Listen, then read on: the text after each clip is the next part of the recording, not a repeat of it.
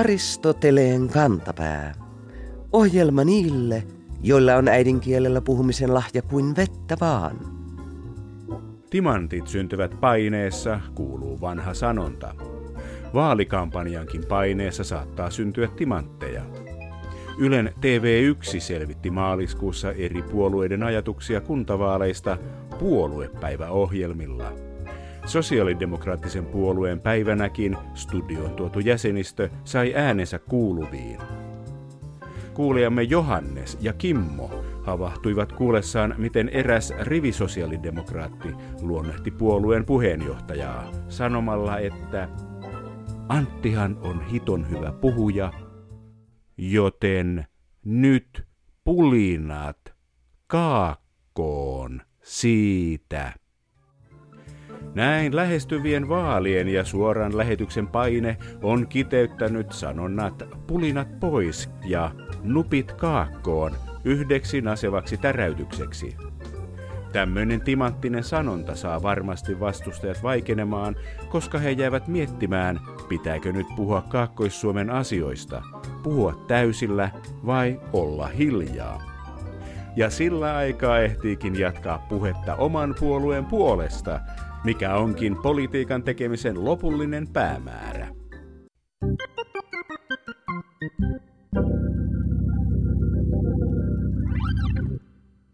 Näinä päivinä vietetään suomen kielen päivää, joten onneksi olkoon suomen kieli. Äidinkielemme voi isänmaansa juhlavuonna huhuista huolimatta hyvin. Maailman noin 6000 kielestä suomea vähemmän puhuttuja kieliä on noin 98%.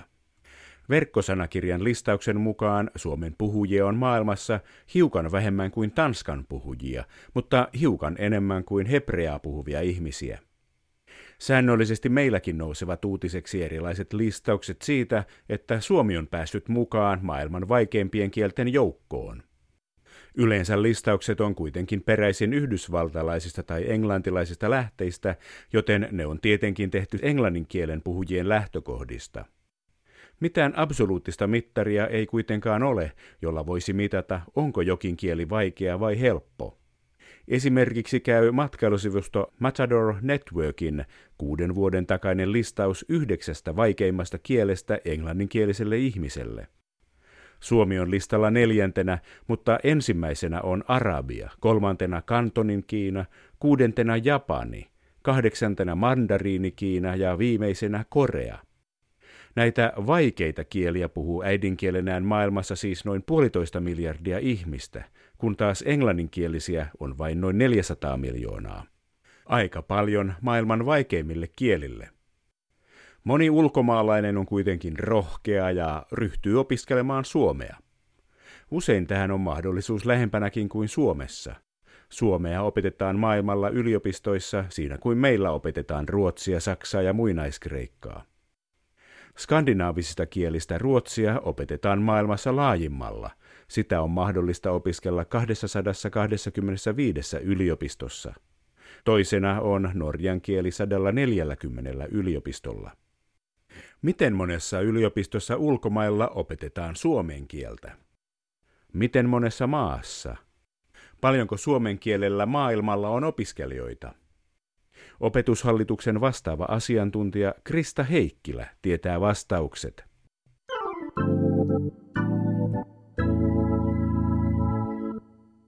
Näin suomen kielen päivän kieppeillä on pakko kysyä, miten laajasti maailmalla opetetaan suomen kieltä.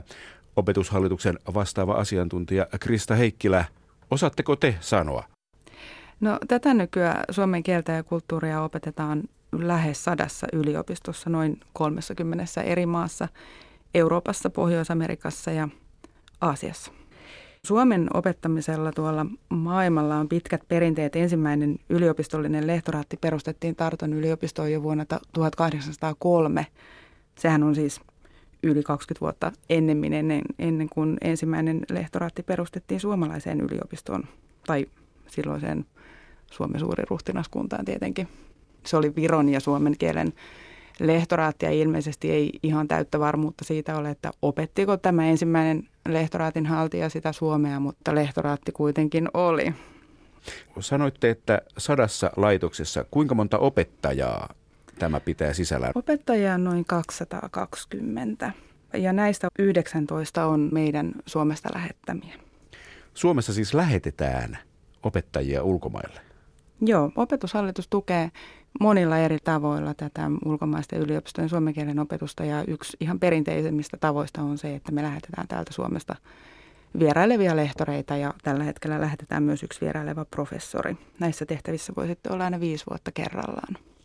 Nämä 201 ovat ei-lähetettyjä. Ei-lähetettyjä, kyllä. Paikallisia opettajia, osa heistä saattaa olla Suomesta maailmalle muuttaneita tai sitten ovat ihan paikallisia.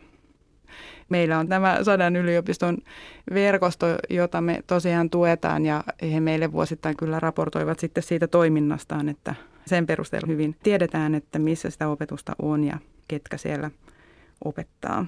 Ja tavataankin vuosittain aika iso määrä näistä opettajista.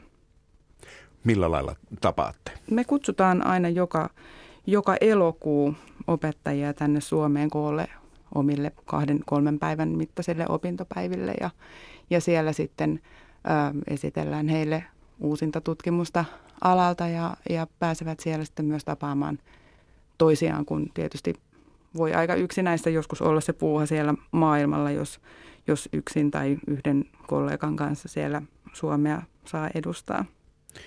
Kuinka paljon Suomen opiskelijoita on sitten ulkomailla? Opiskelijoita näissä yliopistoissa on noin 3300. Aika lailla. He ovat kaikenlaisia opiskelijoita, pääaineen opiskelijoita, sivuaineen opiskelijoita. Joo, he ovat kaikenlaisia opiskelijoita. Tämä luku sisältää nyt sellaiset opiskelijat, jotka käyvät kielitaitokurssin kielikeskuksessa tai sitten opiskelevat suomea ehkä maisterin tutkinnon pääaineena. Onko joka maassa yksi yliopisto vai onko tämmöisiä tihentymiä jossain päin maailmaa?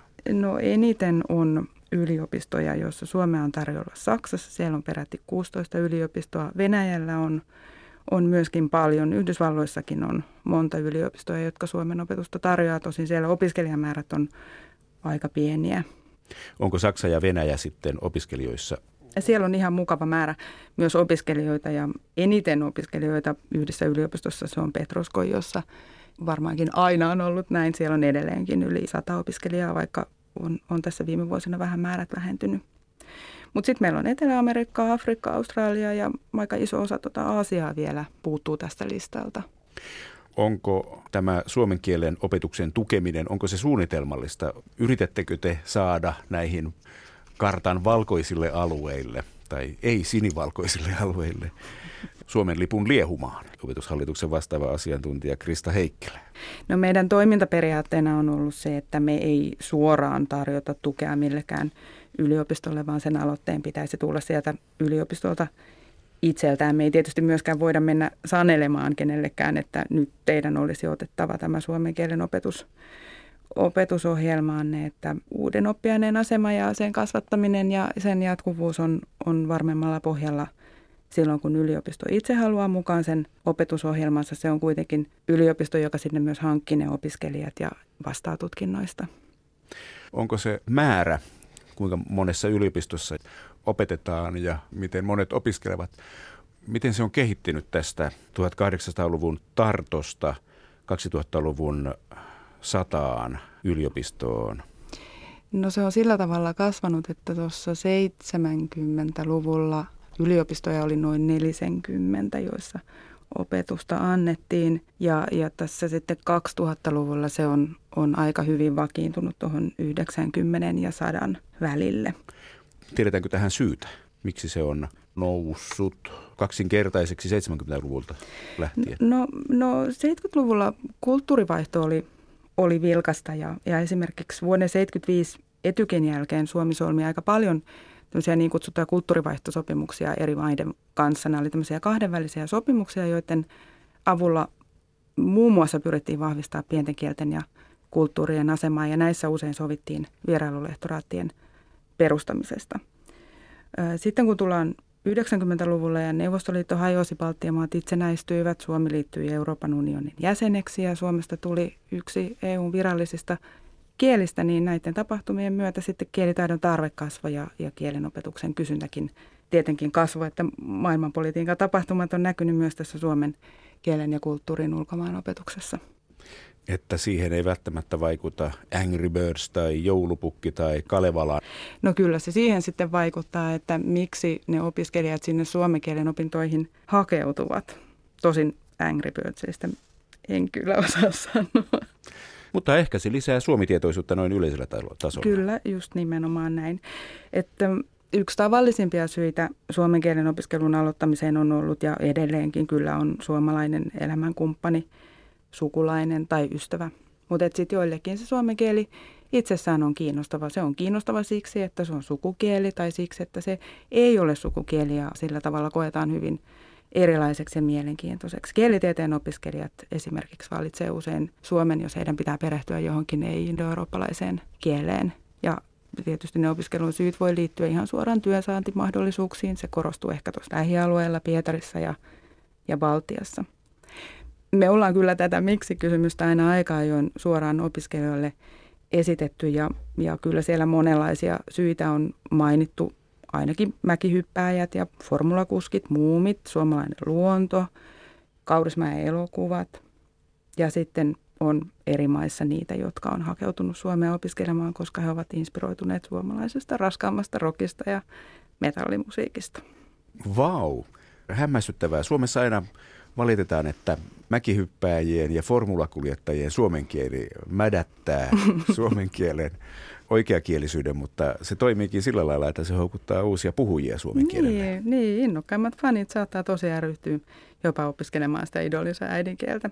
Et mä muistan lukeneeni sellaisen Nightwishin Tuomas Holopaisen haastattelun lehdestä joitain vuosia jo takaperin, jossa hän itse kertoi, että hän on antanut nimikirjoituksensa ulkomailla lukuisiin Kalevaloihin ja Eino-Leino runokokoelmiin ja muumikirjoihin ja tuntemattomiin sotilaisiin. Hienoa. Mieleen tulee yksi lingvisti, ulkomainen kielitieteilijä, joka on suunnattomasti nauttinut suomen kielen opiskelusta. Se oli tuo J.R.R. Tolkien, joka Tarun Sormusten Herrasta loi haltiakielen Kalevalan perusteella. Näinhän on itse kertonut kirjeissään. Onko Tarun Sormusten Herrasta -elokuvat vaikuttaneet suomen kielen opiskelun suosion ulkomailla? Opetushallituksen vastaava asiantuntija Krista Heikkilä. No nyt kyllä ihan täsmällistä dataa mulla ei tuosta ole, mutta kyllä mä uskoisin, että myös Tolkien on voinut jollekin olla vaikuttimena. Kalevala varmasti on ollut. Epokset on monista ihmisistä hyvin kiinnostavia ja Kalevala ihan varmasti on tuonut suomen kielen opiskelijoita lisää. Tuleeko näistä opiskelijoista aina akateemikkoja vai ovatko he ihan käytännön kielitaidon hakijoita myös? No monenlaista, että maisterin tutkinnon suorittaneet usein tähtää opettajiksi tai kääntäjiksi tai toimittajiksi, mutta kyllähän sillä harvinaisen kielen taidolla sitten on kysyntää myös yritysmaailmassa ja kaupan ja teknologian aloilla ja työ voi toki löytyä kulttuurin tai turismin alalta tai miksei EU-hallinnosta.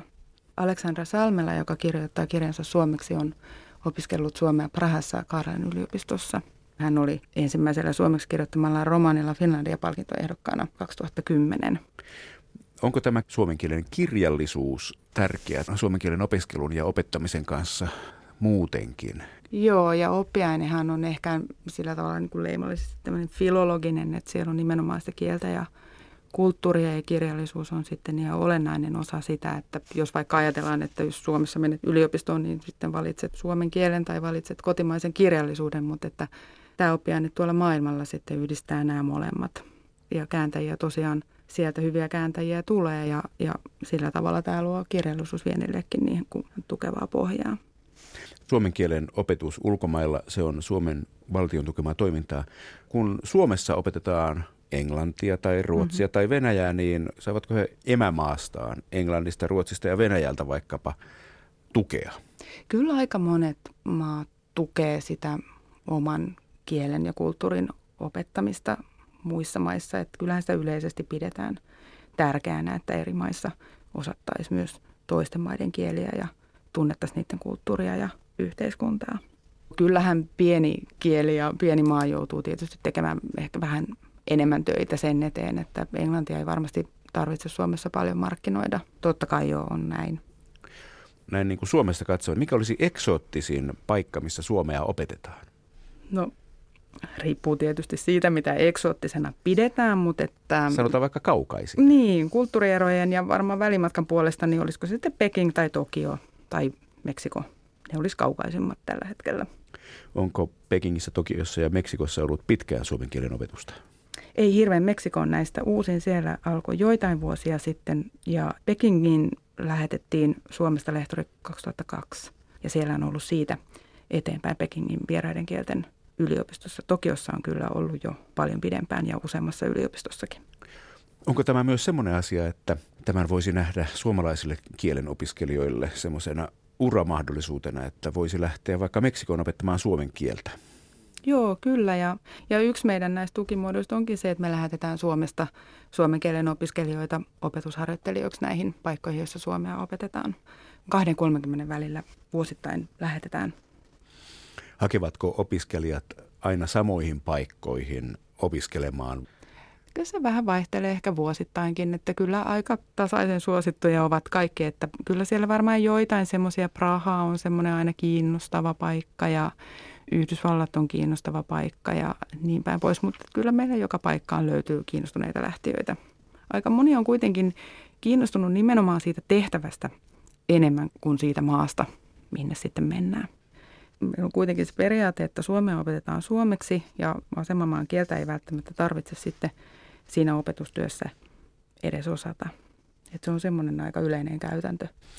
Missä päin Yhdysvaltoja on suomea opettavia yliopistoja? Minnesotassa on, Kaliforniassa on. Sitten meidän lähtemä lehtori on Seatlessa siellä ihan länsirannikolla ja Wisconsinissa ja New Yorkissa on myös. Itä- ja länsirannikolla ja sitten Wisconsin, Minnesota. Eivätkö ne ole vähän tämmöisiä perinteisiä suomalaissiirtolaisten seutuja? Just näin. Ja sen takia siellä Yhdysvalloissa sitä kiinnostunutta väkeä onkin, että siellä on suomalaisten jälkeläisiä edelleenkin, jotka sinne kursseille hakeutuu. Joilla esimerkiksi isovanhemmista joku on Suomesta lähtöisin. Onko Ruotsissa suomen kielen opetusta paljon? Ruotsissakin on kyllä suomen kielen opetusta, mutta Pohjoismaiden kohdalla on tässä viime vuosina ollut valitettavasti semmoinen laskeva trendi, että Pohjoismaissa ei oikein toisten Pohjoismaiden kieliä tällä hetkellä olla niin kiinnostuttuja opiskelemaan, mutta kyllä toki Ruotsissakin on. Ja Tukholman yliopistossahan sitten tietysti koulutetaan myös ihan äidinkielen opettajia sinne Ruotsin tarpeisiin. Luin juuri lehdestä, että suomalaiset juuret ovat nousemassa Ruotsissa ylpeilyn aiheeksi, kun ne tähän mennessä ovat olleet jossain määrin häpeilyn aihe. Niin, sehän kuulostaa meidän kannalta sitten aika lupaavalta. Sinne vaan nyt sitten painetta. Niin just. Aristoteleen kantapään yleisön osasto. Brysselissä viikot työskentelevä Nils rentoutuu viikonloppuisin muun muassa käymällä elokuvissa. Viimeksi nähty elokuva oli oikein hyvä, mutta sitä ennen näytetty mainos sai popcornit pyrskähtämään suusta. Kuvassa komeili hampurilaisateria ja teksti kuului näin. Palkintona maukkaita 6 euron lahjakortteja. Mistään raaka-aineesta maukkaat lahjakortit on valmistettu? Saako niitä suolaisina ja makeina versioina? Mainoskankeudet ovat usein tahallisia, koska mikä tahansa julkisuus on hyvää julkisuutta. Mutta ruokabisneksessä toimivan yrittäjän tuskin kannattaa istuttaa näin pahvinmakuisia mielikuvia potentiaalisten asiakkaiden päähän. Aristoteleen kantapää kehottaa tarkistamaan huolellisesti mainokset ennen niiden julkaisua, etteivät asiakkaat pety, kun saavatkin palkinnoksi jotain ihan muuta kuin mitä tuli luvattua.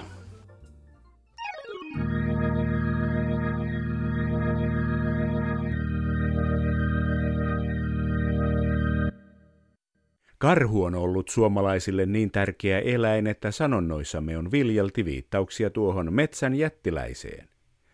Vastaanotamme yhä karhukirjeitä verokarhulta, teemme karhun palveluksia ja varomme herättämästä karhua. Iltasanomat kertoi helmikuun lopulla, miten perussuomalaiset puolueen puoluesihteeri koetti rohkeasti uudistaa tätä sanontaperinnettä. Lehti pyysi puoluesihteeriä arvioimaan vuoden 2019 eduskuntavaalien lopputulosta, jonka hän teki näin. Viikon fraasirikos. Nyt ei kyllä kannattaisi lähteä karhua kaatamaan ennen kuin se on kaadettu. Kuulijamme Jaakko I. jäi miettimään kielikuvaa. Herättää metkoja kuvia puolueen linjasta. Jos kaadetaan vain niitä karhuja, jotka on jo kaadettu, mitä saammekaan aikaan? Aristoteleen kantapään takapuoleen ammuttujen karhufraasien ylimmäinen halinalle muistuttaa, että perusmuodossaan tuo suomalainen viisaus on kuulunut, että ei kannata nylkeä karhua ennen kuin se on kaadettu. Eli vähän niin kuin älä nuolaise ennen kuin tipahtaa. Mutta kohtuullistavana näkökohtana takapuoleen ammuttujen karhufraasien ylimmäinen halinalle haluaa nostaa esille sen, että jos kunnallisvaalien alla soitetaan lehdestä ja kysytään, mitä tapahtuu eduskuntavaalien jälkeen 2 vuoden kuluttua, niin epävarmuustekijät ovat sitä luokkaa, että varoitus karhun kaatamisesta ennen kuin se on kaadettu on aivan paikallaan. Syytteet hylätään, syytetty vapautetaan ja lautahenkilöt voivat lähteä kotiin. Heippa!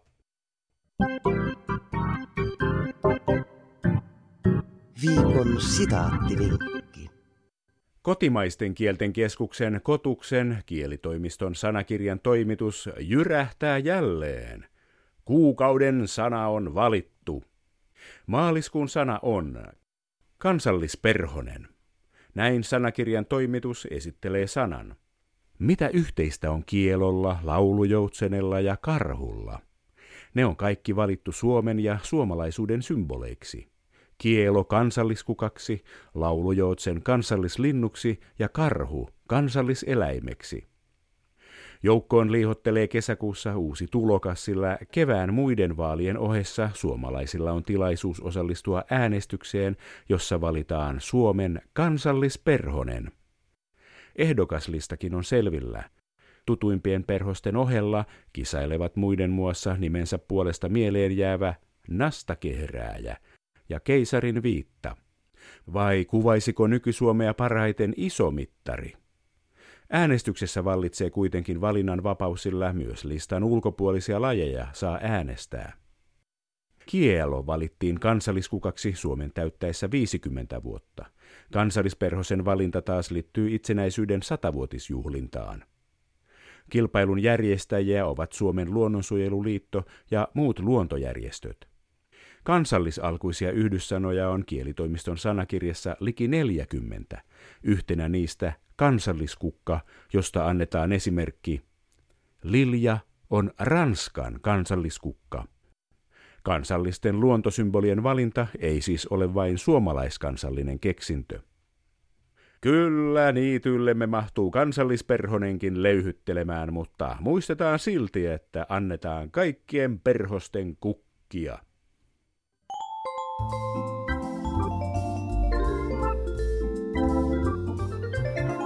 Kerro Aristoteleen kantapäälle, mikä särähtää kielikorvassasi.